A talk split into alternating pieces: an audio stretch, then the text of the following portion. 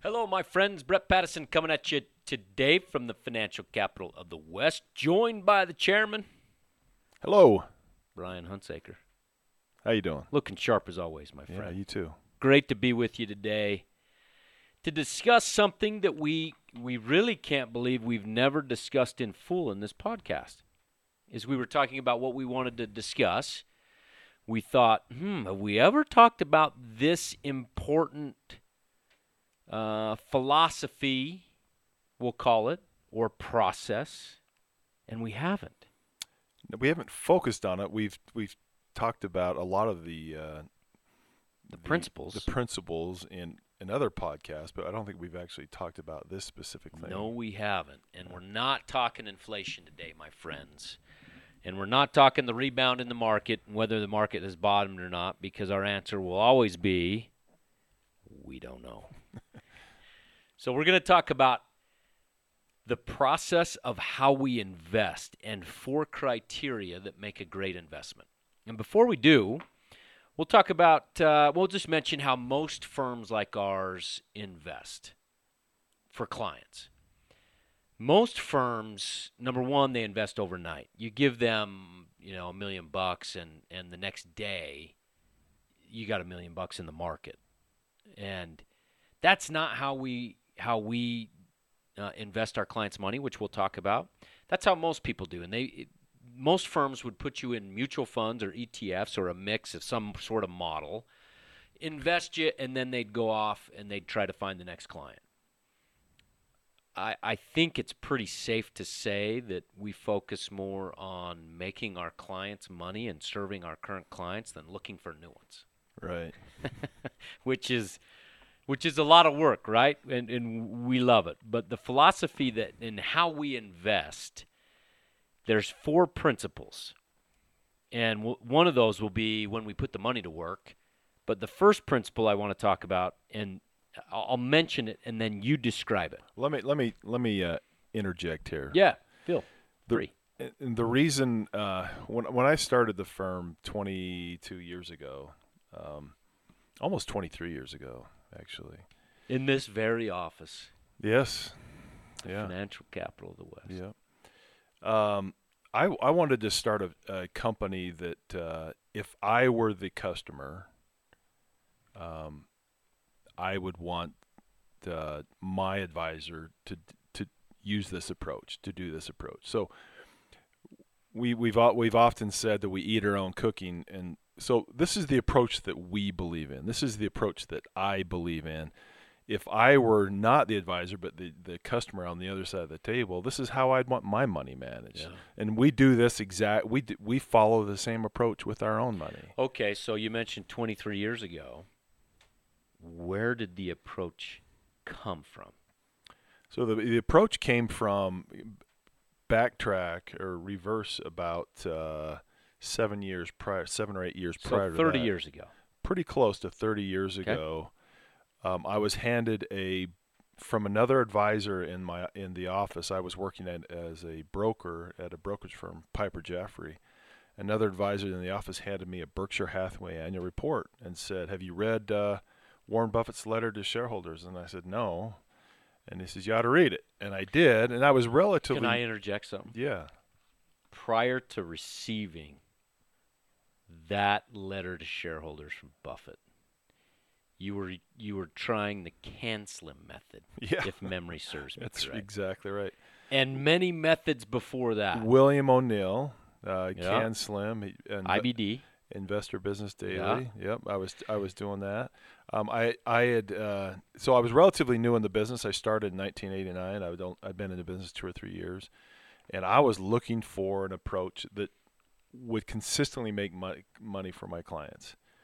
And uh, and up until that time, I tried this. Like, well, that's all right. Let me. I'm going to try this. You know, that's okay. Yeah. I started out the the firm I was working for um, at that time when I first started was a company called Boettcher and Company out of Denver, and and actually that company has merged several times and now part of Wells Fargo Advisors. Which love their mutual funds. Yeah, yeah. In fact, yeah, like you said, most most advisors in our industry don't actually manage money. They actually farm that process out to other advi- or to other money Yeah. managers. Exactly right. And so we we just I just like this approach. And when I read Buffett, I ju- it just made so much sense to me, Yeah. um, and uh, logical and rational, and something that um, people c- can do.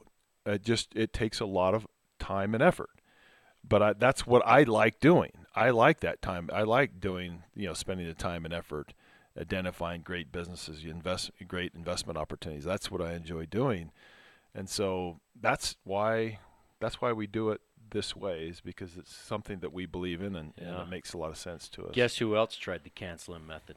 you? Me. Yeah.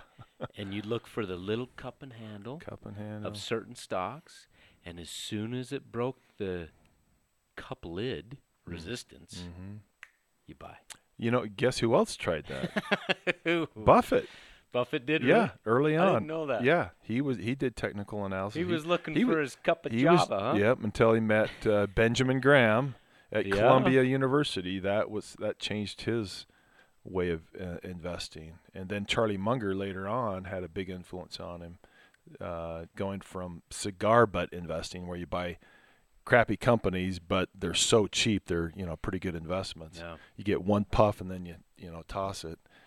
And uh, and now Buffett is buying you know high quality businesses that have long runways of growth and compounding you know their earnings and profitability intrinsic value over a long period of time. That's that's the approach that he uses now, Yep. and that's what we do. Yep. So let's go through these four and and talk about what this process entails and the four principles. And the first one, Brian, is that we must understand the business and the industry. Explain what that means to me. And just so we're clear, uh, you know, I th- these are these are the principles that Buffett talked about in his letter to shareholders. That I, and at that point, at that time when I read that first letter, I went and read everything I could on Buffett. I read every one of his letters to shareholders going back to 1977, Yep. and uh, read every one since every uh, every one of those letters since. But uh, it, I just thought that this process was so logical and so rational, and uh, it just made a lot of sense. But so the first one is don't invest in anything you don't understand. You must, you know, you need to understand. If you don't understand it, then you, you walk away. And to me, that's just so logical. If you invest in something you don't understand, that's a Yeah. sure way to lose money, in my opinion. And so, So, that- like, what would be an example of something that you don't understand that you've walked away from in the are you thinking the same thing I'm thinking? I, I'm thinking of a few things, so I don't know where you're going. But what's something you've walked away from because you don't understand? Well, it's Bitcoin. I mean, Bitcoin, That, yeah. that that's the one that just comes right to mind right now because it's so popular. At least in the, it's in the news every single day. I still can't understand how you value Bitcoin, and that's part of the process. How do you? Part of our process we'll get onto later is, do you understand the? you know, Have you, valued the business?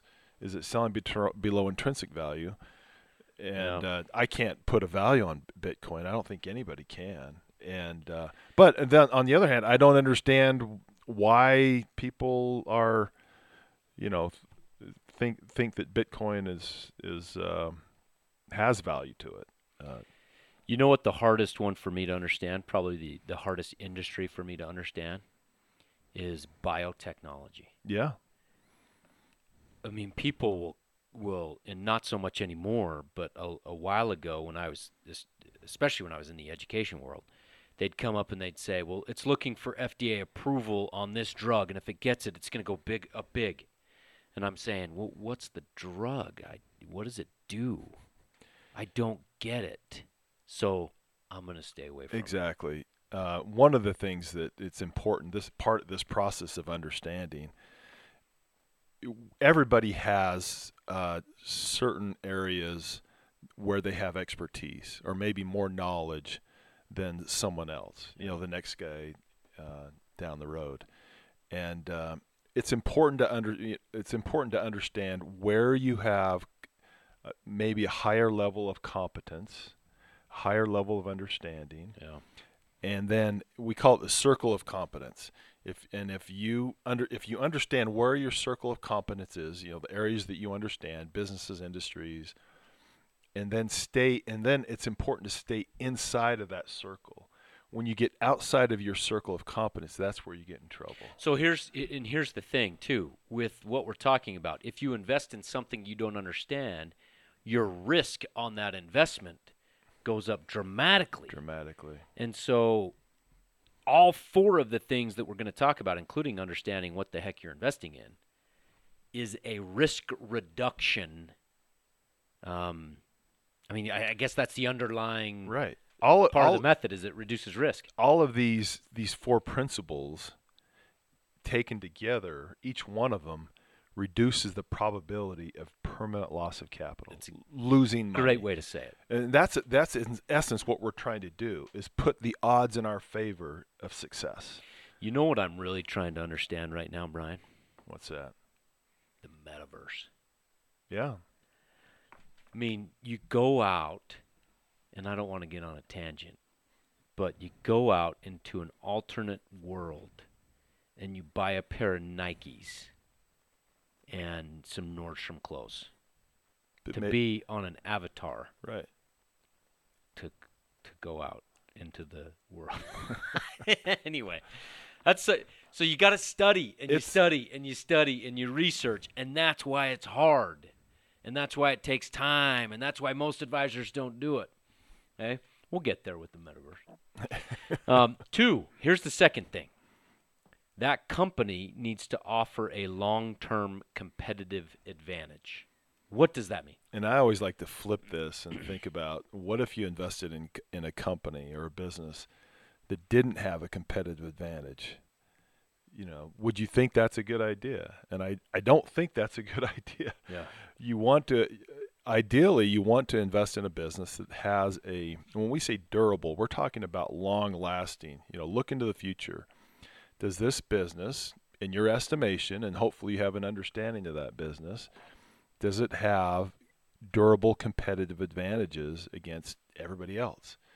And uh, if it does, then that's something we're interested in. You know, one of the things, in fact, I'm I'm st- looking at Katie, but just behind Katie, we have kind of we have a, a, uh, shelf and uh, of food. we have some food over there. It's kind of, it's kind of some snacks Some office treats. office treats and snacks. And Katie, thank you for uh, keeping us well fed here. but there's Coca Cola uh, there on the shelf, Diet Coke, and uh, I like to use that example as as a an example of a company that has competitive advantage. Why? Well, if you think about a company um, with no brand, it, it- what is their competitive?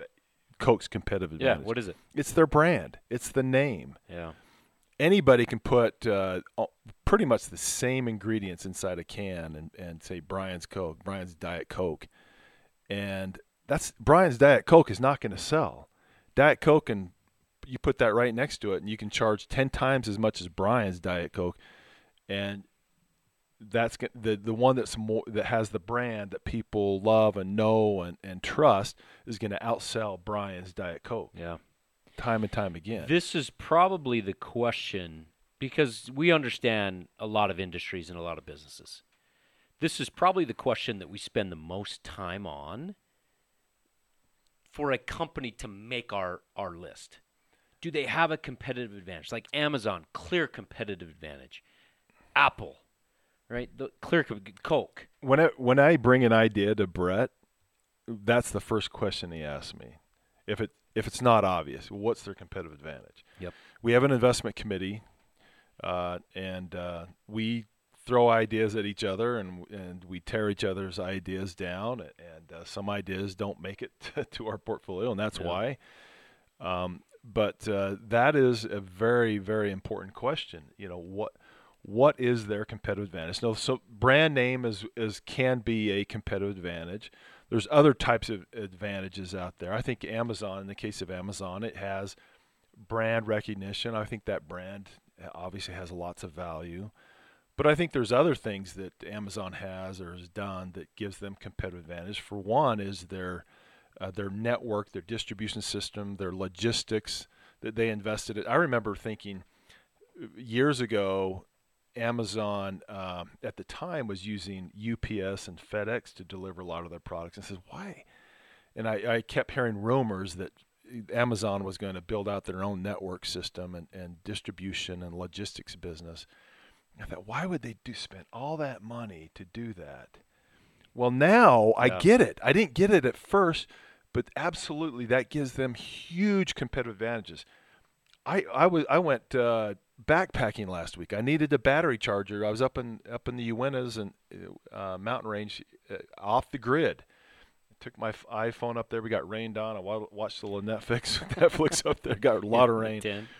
But uh, Uh, needed. shoot. But I realized the night before we were leaving that I that my battery charger wasn't working, and so at six o'clock uh, the night before, I got onto Amazon, and it was and I ordered one, and it was delivered to my home at 4 a.m. That's crazy. before I left. You know, later that hours before I left. It's amazing. So that that gives Amazon huge, huge competitive advantages, and I can't and I don't see anybody ever catching them. At least uh, not in. I can't see anybody on the horizon right now. that competitive advantage again helps reduce risk by owning the company, but it also um, it allows you. And we always say this, although we would never do it. We say, what are the companies that we could close our eyes for five years and not be worried about? I say ten years. Ten years. Yeah, I'm a, I'm a fiber. Um, competitive advantage is huge in that regard. It's it's huge. Yeah. What if the stock market closed for tomorrow for ten years? Look at your portfolio. but the businesses continued to operate. But yeah, the businesses, the stock market closed. So you just couldn't sell it. Became they became private businesses, and there was no there was no public market to sell your securities. Would you feel comfortable owning the businesses in your portfolio? For me, which I own the same businesses that all of our customers do, the question, the answer to that is absolutely. I I actually look for. I would love to be able to look into the future and see where you know over the next decade you know and some are going to do really really well and some will there might be one or two in there we we don't know we don't think so but there might be one or two that don't do as well as we had expected so but i overall absolutely i feel comfortable that and that's one of the questions we ask ourselves would we feel do we feel comfortable owning this business over the next 10 years if we couldn't sell it if we don't answer yes to that question then we shouldn't buy it in the first place Yep. That's number two. A long-term competitive advantage. and there's a lot of there's a lot of different it's not there's a lot of different uh, competitive advantages businesses can have we talked about Yeah. brand distribution network low cost um, But it's also um, in in an industry like I think of Boeing. Boeing's a good example. 'Cause there's only two companies that do that, right? And so a competitive advantage could be like that. Although the company hasn't been well run, it still has a competitive advantage. oh yeah So yeah, for sure uh, the third thing is they have to have excellent management in place. What does that mean? yeah that's just who's running the business and you have people running the business that if you're the owner of a business and you are looking at your managers that are running the business that you own it's logical that that you would want good people that you trust Yeah. that are smart that are energetic running your business if they're dumb and lazy and dishonest, you don't want those people. So those are the things we're looking for in managers that run our run the companies we own is smart, lots of energy, and they uh, they're honest. If if if they're not honest and have lots of energy, watch out, right? And and the, the the hard part with number three is that people interject politics with investing a lot, right? Oh yeah. And I, I, with the help of you, have to slap myself in the face sometimes because I do it too. Check your I'm not- politics. yep, at you got to check your politics at the door. What do I What do I mean by that? Um, Reed Hastings, right? Incredible CEO. I don't agree with everything he does politically, but he is an excellent CEO, as shown by the complete pivot that he's done in his business with bringing advertising to the door. Right? He's he good management are good allocators of capital, but they pivot and change when they need to to keep the competitive advantages they have or they want in the future. And that's very important. Very important. I, I love that you said. I love that that you said one of their jobs is to allocate capital. You you just mentioned Yeah. that. That is probably the most important job that a CEO has is allocating the capital, the resources of the company, the business into new investment opportunities in the future. That's what's going to drive the va- the future value of a Yep. business is Yep. allocating capital. That's what Warren Buffett does. That's what Reed Hastings doing. They are allocating the resources and and hopefully they're they're reinvesting those capital resources in good new investment projects they're going to get a good return over time and that's how we're going to see increased profits increased uh, intrinsic value growth over time is the the decisions that management makes on how to reinvest those capital resources in the future Yep. and very important. It's not that you agree with everything that that CEO is doing um, and their views of everything. It's how are they are, they good at running a business? are they good at are That's the important thing. that's absolutely I, I love that you said that that that is the number one question are they good capital allocators are they good you may not agree with reed hastings politics but guess what okay so look at buffett buffett is a a a, a uh, he's he's left leaning he's he's he's he's uh, conservative fiscally but uh, liberal socially Yeah. his best friend and partner for the last uh, 60, 70 years is Charlie Munger, who is an ultra conservative. Ultra conservative. They don't see eye to eye politically, No. but they're best friends. And they And they Yep. and they both understand business and how to allocate capital. It's okay. You can get we can we can agree to disagree and you know, we don't have to see eye to eye on exactly, but what we do have to see eye to eye is on how they manage the the business. Are they allocating capital in the smart, wise way for the shareholders? Yep. 100%. And we, Reed Hastings is, I in my opinion. yeah. Mine too. Yeah. and I was a critic going in.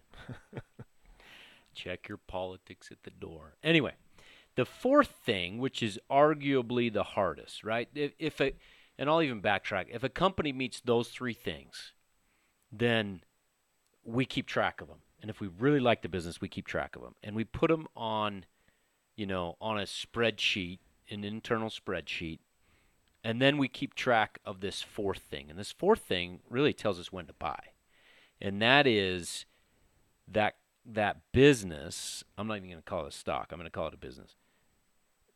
That- business has to be available at a good price below what the company is worth for us to buy it. Yeah. Now, what in the world does that mean? Yeah. We we call the term that we use is it's selling below intrinsic value. Intrinsic value is the val- what is the current value of that business? That is in other words, the that is the intrinsic value, the current value of the business. So it'd be like it would be like valuing real estate. Yeah. Uh, this home's worth a million bucks. How do they, It's how, just a lot more complex in than that. in real right? estate? Yes, it's a little bit more complex because it's businesses are valued on future cash flows. Your home is not really a cash flow generating. It, you know, actually costs money, but it's on replacement value or alt, alternative or comparables. This is what they use. That's what when you have when you sell your home, you're gonna you're gonna they're gonna bring in a um, uh, a guy that estimates that what do they call those guys? Appraiser. an appraiser. An appraiser come in and he's going to look at comparables like your your home and and in that area and to, to come up with a fair value or intrinsic value of your home. Well in a bit and we do and there's some of that in also in the in the business world too. I mean you're for example in the business world or valuing a business you're you may look at comparables. You may look at for example Disney and Netflix and how much you know people are paying per subscriber for for Netflix and you might compare that to Disney. And uh, to come up with an idea of you know what the business is worth. Um, but ultimately the, the way that you value business is you you have to look forward and look at future cash flows and and value those cash flows based on lots of things, but uh, interest rates, which is the risk-free Yeah. rate of return. Not to get too deep in the weeds, but that's part of it. And then you look at comparables, other companies. What are the, you know what are they selling for, and and uh, compare it to your current company. But ultimately, it, the value of a business is if you if you look forward, and if you were to you want to the value is the value of that business is its future cash flows discounted at um, a certain discount rate back to the present value. I mean that's Yeah. that's technically how you value we a business. We could probably do a two-hour class, probably eight-hour class, twenty, on on how we would value a business. But that's a good summary. But but that's that's the appropriate way to Yeah. pr- appropriate way to value a business. Anybody that's going to value a business, you're you're going to want to know what do those future cash flows look like, say over the next ten years, Mhm. and and each business is different as to how to value it and uh, based on the industry, right, and and the we- business as a whole. right, and and the growth of those those cash flows is part of the calculation of the value. Yeah. So if if you have a company that's growing cash flows at 20% a ye- 20% a year versus a company growing cash flows at 10% a year, well that company at growing cash flows at 20% a year is going to sell at a higher multiple than one at 10% a year. Mm. That's just that's pretty logical. And so you have to take all those things in into consideration. So if, and I'm going to go back to real estate because that seems to be what people understand. If a home is selling for a million dollars, right? It's it's worth a million bucks. Applying our f- philosophy as to when we would buy that, what would it need to be selling at? That's a great question. So when we yeah, when we buy a business, we want to buy at a with a margin of safety. So Which would be what? Yeah. Well, what does that mean? Our margin of safety is a 20% discount to fair value or intrinsic value. Yeah. We want to so if the business is worth say $100 a share, we come up we look at all, you know, do estimates on future cash flows and the likelihood of those cash flows and the growth of those cash flows and you know all those things and come up with a fair value or intrinsic value of a business, say $100 a share. That means that when the stock is selling at $80 or less, that is in our buy range. That's when we are buying, actively buying that business. Um, when a business sells at 90% of intrinsic value, you know, eh, we don't get really excited about it. We might we might buy a little bit of the company, but we're we get excited and and we'll take a full allocation or uh, of a business when the stock is selling at at, at, least a 20% discount to intrinsic value. So if that million dollar home's selling for eight hundred thousand, we're interested. yeah, then we're we, gonna buy. We're gonna make an offer. Yeah. So so right now, and and if people and some of our clients have seen it, we have this spreadsheet, and it just is color coded, right? And it the green means the companies that we love are selling for twenty percent below what they're worth. Probably a month ago, uh, of the forty stocks that we love that meet the first three criteria, about a month ago, half of that list was in the green Mhm. and that's because the market sold off. The market has rallied since, and right now there's five in the green. So it's changing all the time, and that's what we love about the stock market is the volatility of the stock market provides opportunities to buy businesses for 20% off. Is essentially how I look at it.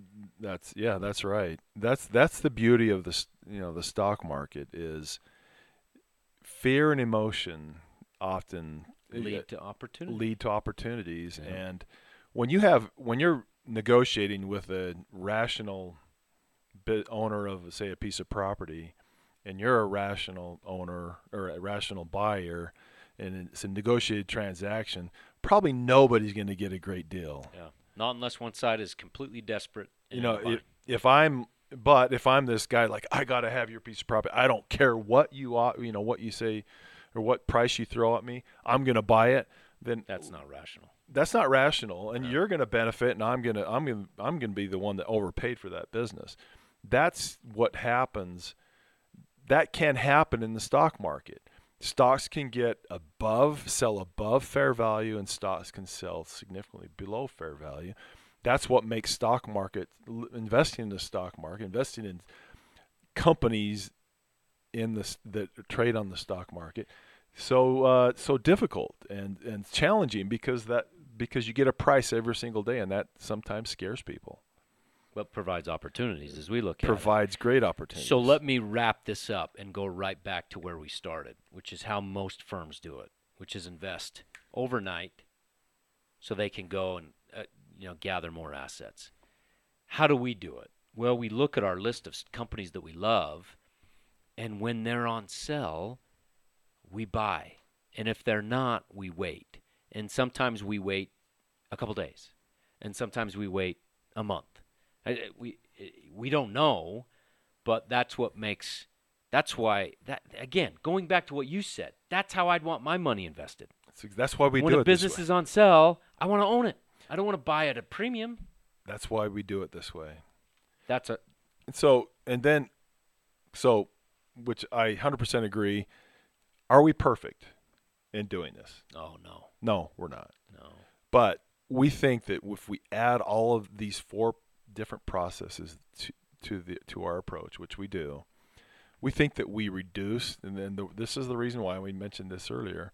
We reduce the probability of permanent loss of capital, and uh, and that ultimately that's what we want to we want to avoid that. so if we're reducing the probability of of the permanent loss of capital we're increasing the probability Of, of making money exactly, and we're not perfect and there's no guarantees but And it's- that's the process and it's hard. it is Let me just say it it is really hard. Uh, th- this approach is not the easiest, and it, it it's it's challenging, and we do the best we can.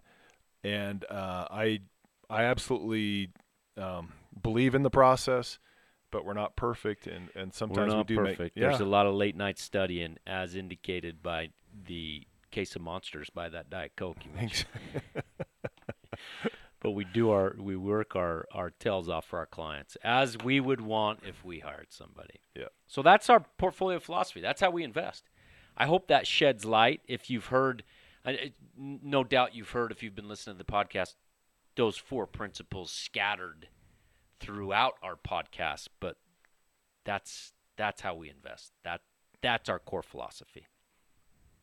Amen, brother.